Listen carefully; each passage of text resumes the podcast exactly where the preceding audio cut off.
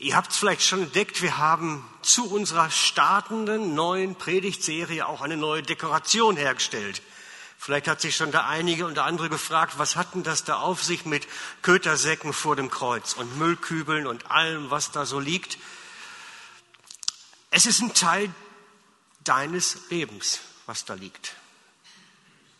Es ist ein Teil deines Lebens, was da liegt, meines übrigens auch. Ist ein Teil unseres Lebens. Aber ich mache es ganz persönlich. Es ist ein Teil deines Lebens, was da liegt vor dem Kreuz.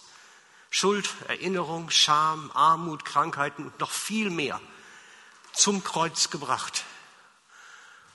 Und darum geht es in unserer Serie. Darum geht es jetzt in der Zeit, wo wir unterwegs sind, in der Vorosterzeit und auch nachher. Es ist die beste Umsetzung des Themas, was möglich war. Ich danke dem Deko-Team für die tolle Visualisierung meines Predigtthemas. Es geht darum, was wir zum Kreuz bringen und was wir damit machen. Und was dann dadurch entstehen kann auch und möglich ist. Ich bin sowieso der Ansicht, das Kreuz wird manchmal viel zu verniedlicht dargestellt. Ich habe es gesehen mit Blumenkränzen dranhängen und Kerzen vor und dahinter und so. Ich bin da kein Fan von. Gar nicht.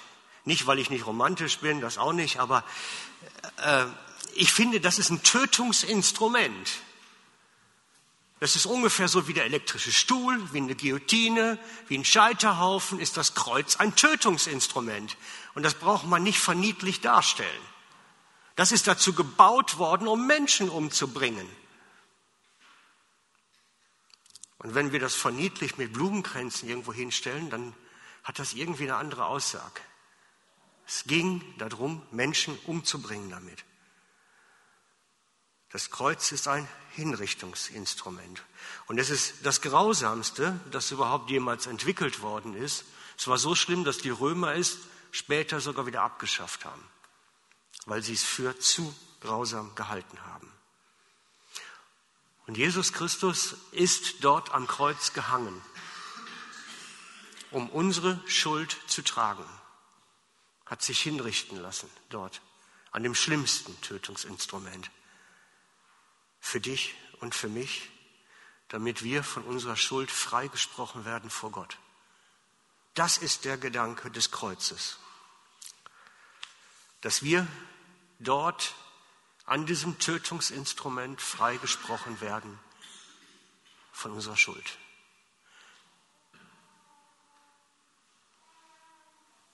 Und diesem Sühneopfer Jesu, so nennen wir das, gedenken wir in jedem Abendmahl. Und ganz besonders zu Ostern. Eigentlich ist jedes Abendmahl ein Karfreitagsfest, ein Osterfest, weil wir jedes Mal dem gedenken, was da passiert ist. Und darum lese ich auch jedes Mal den Text wieder vor, immer gleich und immer wieder, bis er irgendwo in unsere Herzen eingeritzt ist und wir ihn wirklich kennen.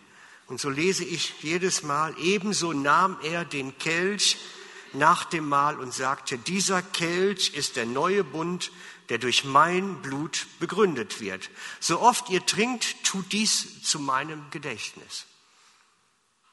Das lesen wir mindestens einmal im Monat zum Abendmahl.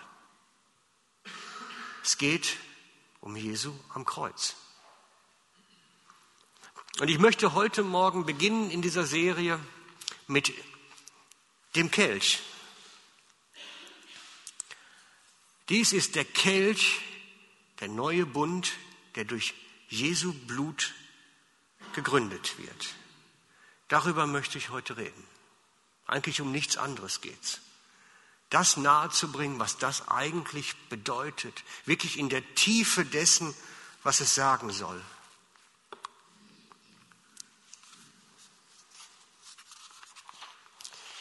Das heißt, dies ist der neue Bund in meinem Blut. Das heißt, Jesus hat einen Bund dort geschlossen. Einen Bund. Es ist ein eher ungewöhnliches Wort für uns heute. Bei uns macht man eher Verträge. Arbeitsverträge, Eheverträge. Man macht Verträge. Der Bund ist was anderes, Freunde. Bund ist nicht Vertrag. Bund ist was anderes. Was hat es nun damit zu tun, dass Jesus einen Bund geschlossen hat, in dem wir sind? Was bedeutet es, in einem Bund mit Gott zu sein? Was bedeutet es für dich, in einem Bund mit Gott zu sein? Welche Konsequenzen hat das auch? Grundsätzlich einmal ist Bund ein Aneinanderbinden. Aneinander, davon kommt das Wort Bund, von binden. Es ist eine, eine Übereinkunft von zwei oder mehr Parteien, sich aneinander zu binden und damit völlig eins zu werden. Damit völlig eins zu werden. Sich aneinander völlig unauflöslich zu binden. Und wenn du mit Gott in einem Bund bist, bist du an ihn gebunden. Unauflöslich, für immer, völlig eins. Mit Gott im Bund. Daraus hat man sogar mal ein Spiel entwickelt. Ich habe dazu ein Foto gefunden. Da haben die das mal getestet, wie das ist, in einem Bund zu laufen. Ich habe euch das jetzt extra gezeigt, weil ihr seht, die sind schon ein bisschen gehandicapt. Bund ist nämlich ein Handicap, auch ein Stück weit. Das heißt nämlich, ich habe immer einen bei mir und muss auf den auch noch achten. Und wenn du mit Gott in einem Bund stehst, hast du den immer bei dir und hast den auch noch immer darauf zu achten. Die beiden, die müssen immer aufpassen, dass sie Gleichschritt gehen. Seht ihr das? Da kann keiner vor und zurück und plötzlich unterschiedlich schnell sein. Das ist die Eigenschaft des Bundes. Man hat sich völlig aneinander gebunden. Sich selbst in eine Bindung geben heißt, ich kann nicht mehr für mich alleine bestimmen. Denn da hängt immer ein anderer mit dran. Ein echter Bund macht aus zwei Personen eine Person. Er fügt sie zusammen. Sie werden aufeinander geklebt, wie Blätter, die man mit aufeinander klebt. Pack da mal richtigen flüssige Uhu zwischen und leg's mal eine Zeit lang aufeinander. Das reißt du nicht mehr problemlos einfach so auseinander. Eigentlich hatte ich auch Superkleber heute Morgen mit, aber es war wirklich zu viel an Details. Da, da ist mein Superkleber. Wir machen das mal. Ich klebe mal, mal die beiden Blätter aufeinander und dann hoffe ich, dass ich keine Spuren hier hinterlasse auf dem Blättli. So, dann warten wir mal ein paar Sekunden ab. Besser da? Nee, besser unten. Man braucht mindestens zwei Parteien bei einem Bund, die man miteinander verbindet, zu einer Partei. Damit das Ganze unauflöslich wird, braucht es bei den Blättern den Klebstoff, meine Tube hier. Damit das mit Gott und uns funktioniert, braucht es auch Klebstoff. Übertragen natürlich, erlaubt mir die saloppe Formulierung. Es er braucht Christus am Kreuz.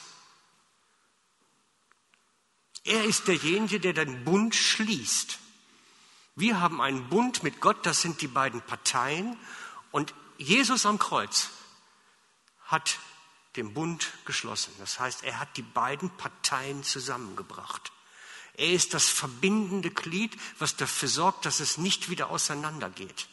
Er ist derjenige, der dafür sorgt, dass aus zwei Teilen einer wird. Ohne Jesus am Kreuz gäbe es diese Verbindung nicht. Er ist das verbindende Teil. Und so heißt es auch im, bei Paulus, ohne Opfer ist kein Bund möglich. Ohne Opfer ist kein Bund möglich. Wir können dies sehen bei dem Bund, den Gott mit Abraham schloss. Einige, die bibelkundig sind, kennen die Geschichte, weil aber viele schon lange nicht mehr im Mose gelesen haben, habe ich mir überlegt, wir lesen es mal gemeinsam, den Text. Es schadet nicht. Es tut nicht weh. Also, 1. Mose 15, die Verse 1 bis 21. Nach diesen Ereignissen empfing Abraham folgende Botschaft Jahwes in einer Vision. Habe keine Angst, Abraham. Abraham damals noch, ich selbst bin dein Schutz. Du wirst reich belohnt werden. Da erwiderte Abraham, Jahwe mein Gott, was willst du mir denn geben? Ich werde ja kinderlos sterben und meinen Besitz erbt Elisa von Damaskus. Du hast mir doch keinen Sohn gegeben. Das ist fast eine Anklage. Du hast mir keinen Sohn gegeben. Der Sklave, der in meinem Haus geboren wurde, wird mich beerben. Da kam das Gott Jahwes zu ihm. Nein, er wird nicht dein Erbe sein, sondern einer, den du zeugen wirst, der soll dich beerben. Darauf führte er ihn ins Freie und sagte, blick doch zum Himmel auf und zähl die Sterne, wenn du es kannst. Und fügte hinzu, so wird deine Nachkommenschaft sein. Abraham glaubte Jahwe und das rechnete ihm als Gerechtigkeit an. Dann sagte er, ich, Jahwe, habe dich aus Ur in Chaldea geführt, um dir dieses Land als Eigentum zu geben. Jahwe, mein Gott, erwiderte Abraham, woran könnte ich erkennen, dass ich es je besitzen werde? Da sagte er, bring mir eine dreijährige Kuh, eine dreijährige Ziege und einen dreijährigen Schafbock, eine Turteltaube und eine Taube. Abraham holte die Tiere, zerteilte jedes in zwei Hälften und legte die Teile einander gegenüber. Nur die Vögel zerteilte er nicht. Da fielen Raubvögel über die Fleischstücke her, doch Abraham verscheuchte sie.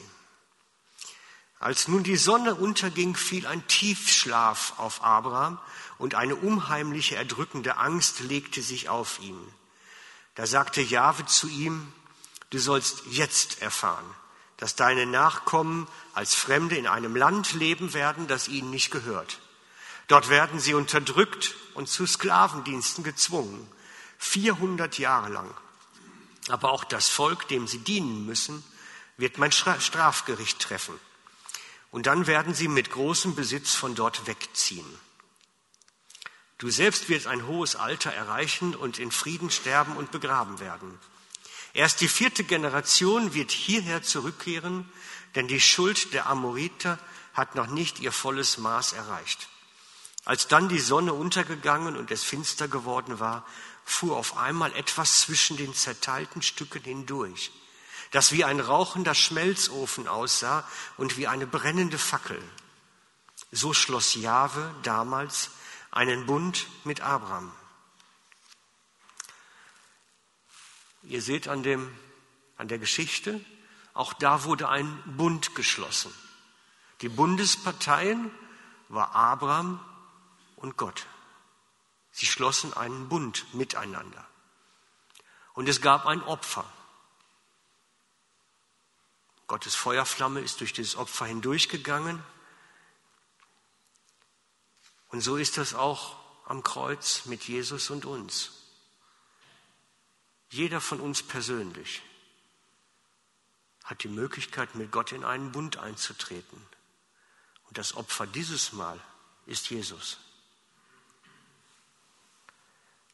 Und bei der Abendmahlsliturgie sagen wir, dass wir Jesu Blut gedenken, das er für uns vergossen hat weil er diesen Bundesschluss zwischen uns und Gott, den neuen Bund, möglich gemacht hat dadurch. Er hat sein Blut vergossen, damit dieser Bund überhaupt möglich wurde. Und so findet dieser Bundesschluss auf der persönlichen Ebene statt, zwischen dir und Gott. Es ist eine persönliche Angelegenheit. Das kann kein Gemeinschaftsakt sein, sondern es ist etwas, wo ich persönlich gefragt bin. Will ich das? Diesen Bundesschluss. So heißt es in der Abendmahlsliturgie, wie ich es eben schon gesagt habe. Ebenso nahm er den Kelch nach dem Mahl und sagte, dieser Kelch ist der neue Bund, der durch mein Blut begründet ist. So oft ihr trinkt, tut dies zu meinem Gedächtnis. Darin ist der Bund begründet.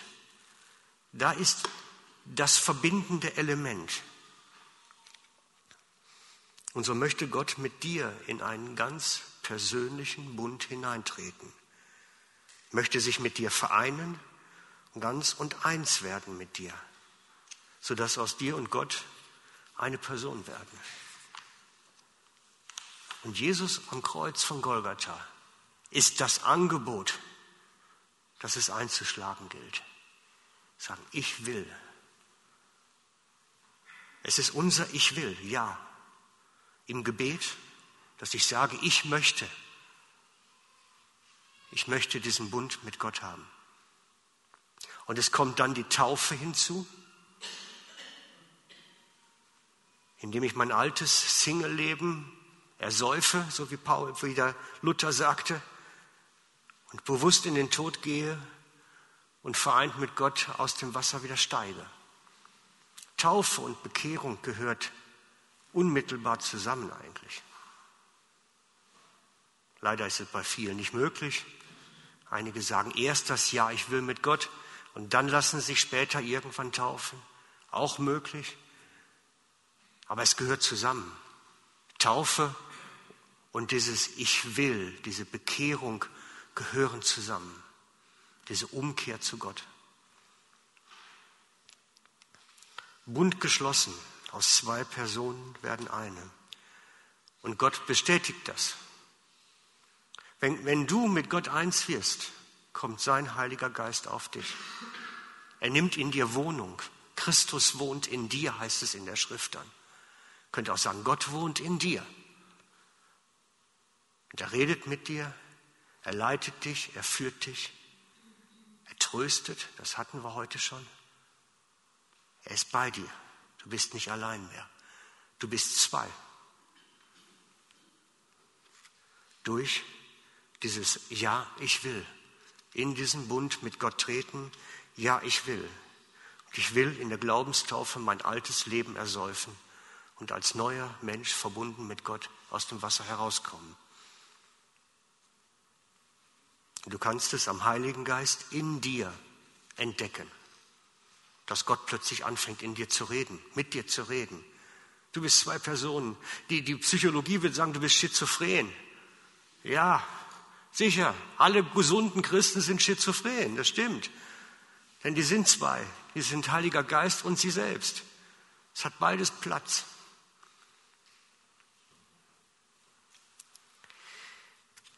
Und so ist das Abendmahl eine Feier derer, die im Bund mit Gott stehen. Es ist eine Feier derer, die sagen, wir feiern das, dass Jesus diesen Bund geschlossen hat und dass ich Teil von diesem Bund sein darf. Und wir schauen uns die Details, was das ausmacht, mit Gott in einem Bund zu stehen jetzt einmal etwas genauer an, weil ich manchmal das Gefühl habe, dass uns das nicht so ganz geläufig ist. Und ihr dürft gerne die Parallele immer herstellen zu dem Ehebund. Denn die Merkmale des Bundes sind immer die gleichen. Der Ehebund und der Bund von uns mit Jesus hat die gleichen Merkmale. Auch beim Ehebund werden zwei Personen eins. Sie werden aneinander gebunden, sie werden miteinander verklebt. Aus zwei Personen werden eine. Das ist der Ehebund. Ich meine nicht die Trauzeremonie. Eine Trauzeremonie. Zeremonienmeister findet da überall. Es geht um den Ehebundschluss. Das ist eine andere Hausnummer. Also, Merkmal des Bundes, da fangen wir mit an. Erstes Merkmal des Besundes, ich habe es gleich an der empfindlichsten Stelle genommen, trifft unsere Besitz. Im Bund heißt es nämlich, was meines ist dein und was deines ist mein. Es ist ein Miteinander etwas haben. Man schmeißt nicht nur die Personen zusammen, sondern auch den Besitzstand. Das ist ein Merkmal des Bundes, eines gesunden Ehebundes, aber auch des Bundes mit Gott, dass wir plötzlich Anteil bekommen an den Schätzen des Himmels. Paulus ist da ganz klar an der Stelle. Er sagt, du hast Anteil an der Schatzkammer Gottes.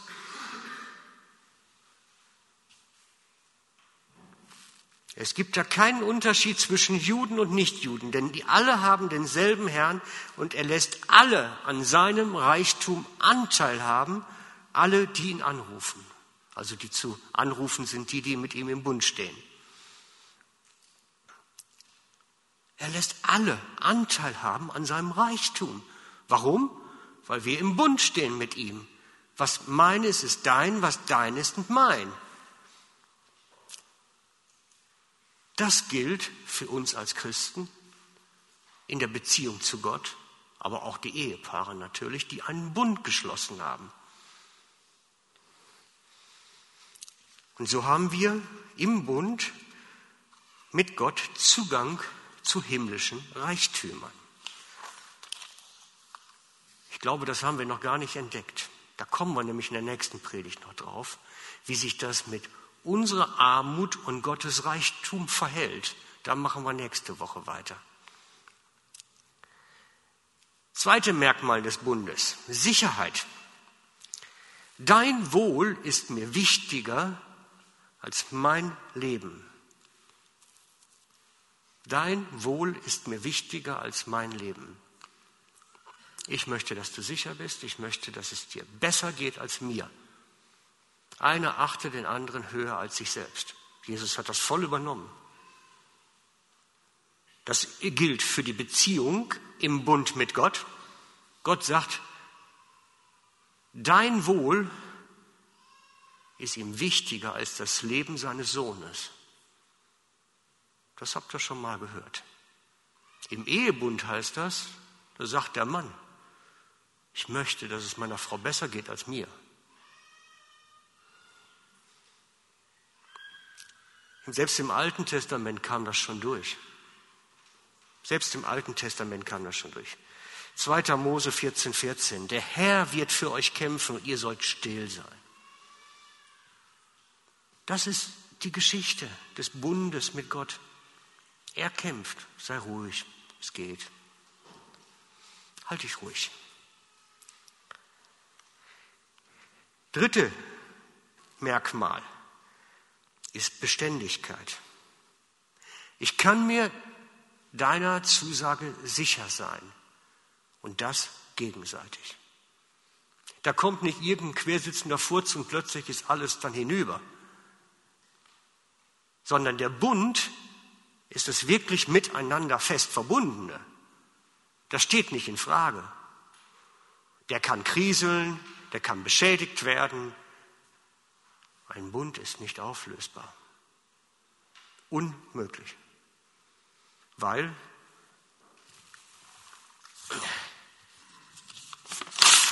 der Klebstoff, den wir da haben, ist von anderer Qualität. Das Blut am Kreuz, was uns mit Gott zusammenfügt, ist beständiger. Und wenn man versucht, einen Bund zu trennen, gibt es immer Scherben und Desaster. Immer. Da kommt nichts Heile raus. So sagt, schreibt Paulus an Timotheus über Gottes Eigenschaften. Sind wir untreu, so bleibt er treu. Denn er kann sich selbst nicht verleugnen. Wenn Gott sagt, ich tue, ich stehe zu dir, ich bin mit dir, ist er treu. Er kann sich selbst nicht verleugnen. Es liegt in seiner Wesensart, Beständigkeit zu haben und Zuverlässigkeit zu haben. Und natürlich sagt die Schrift, unsere Ehen sollten nach dem Vorbild gebaut sein. Beständigkeit und Sicherheit. Der Unterschied zwischen einem Bund und einer, einem Vertrag Schaut euch mal die Fußballer und ihre Verträge an. Ich frage mich jede Woche, wenn ich höre, wenn welcher Fußballer woanders hinwechselt, was gilt das Vertragswesen überhaupt noch? Da braucht man doch gar keine Verträge abschließen eigentlich. Verträge sind kündbar, sind verletzbar, sind vergessbar. Ein Bund löst man nicht einfach auf. Das geht nicht. Unmöglich. Und darum frage ich beim Traugespräch immer, Wollt ihr einen Ehebund schließen oder eine Trauzeremonie haben. Das sind zwei verschiedene Dinge. Und ich gestalte sie auch etwas unterschiedlich. Ich gestalte sie etwas unterschiedlich, weil ich wissen möchte, auf welchem Level wollt ihr miteinander unterwegs sein? Was ist, was ist eure Intention? Der Unterschied liegt in der Stabilität. Und so haben wir diese drei Merkmale, der Besitz, die Sicherheit und die Beständigkeit. Das macht einen Bund aus. Das sind die Kernmerkmale. Genau. Und die treffen genauso für eine Ehe zu. Epheser 5, 28.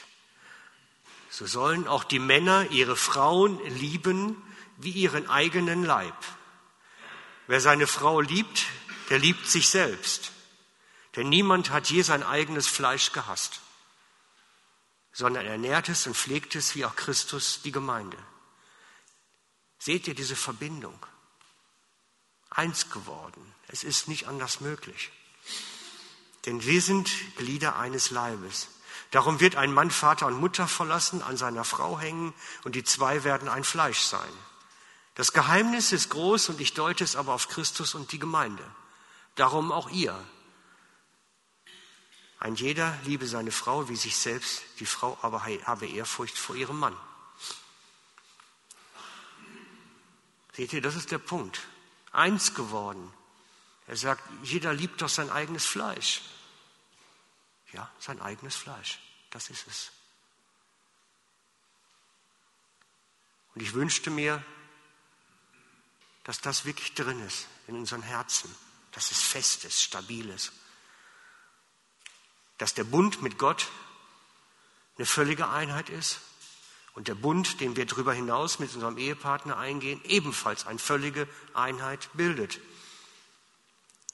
So sehen wir, der Ehebund und der Bund mit Gott haben die gleichen Merkmale. Aus zwei Personen werden eine Person mit allen Konsequenzen. Weiter mit dem Bund, den wir mit Gott beschlossen haben. Dieser Bund ist in der praktischen Umsetzung, wenn man das alltagstauglich mal anwenden will, ein Tausch. Wir tauschen etwas. Und darum hat, habe ich dieses Bild Halt. Darum habe ich dieses Bild vorne auf dem Monitor hängen. Es ist der Tausch am Kreuz. Jesus gab uns unser, sein Leben für uns. Wir geben unser Leben ihm. Es ist ein Tausch. Wir tauschen Leben. Und das hat Auswirkungen.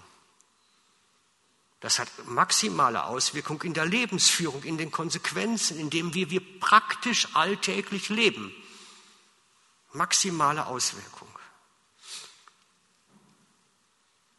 Dieser Tausch heißt, Jesus gibt, bietet mir sein Leben an, die ganze Fülle, und sagt, gib mir doch dein altes, ramponiertes Ding, das du Leben nennst. Hast du das schon mal bewusst gemacht? So wirklich dein Leben Jesus gegeben, um Neues zu empfangen? Ich lade dich ein, das doch mal zu machen. Hast du schon mal in der Taufe den alten Menschen versenkt und ersäuft und bist mit Gott vereint neu hinausgestiegen und hast neues Leben empfangen? Mit allen Konsequenzen und dann die Neugeburt des inneren Menschen erlebt durch den Heiligen Geist. Kennst du es? Ich wünschte es mir. Das ist das abenteuerlichste Leben, was man sich vorstellen kann. Deswegen frage ich heute, hast du den Bund mit Gott geschlossen?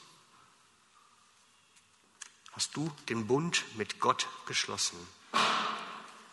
Wie am Anfang gesagt, im Abendmahl feiern wir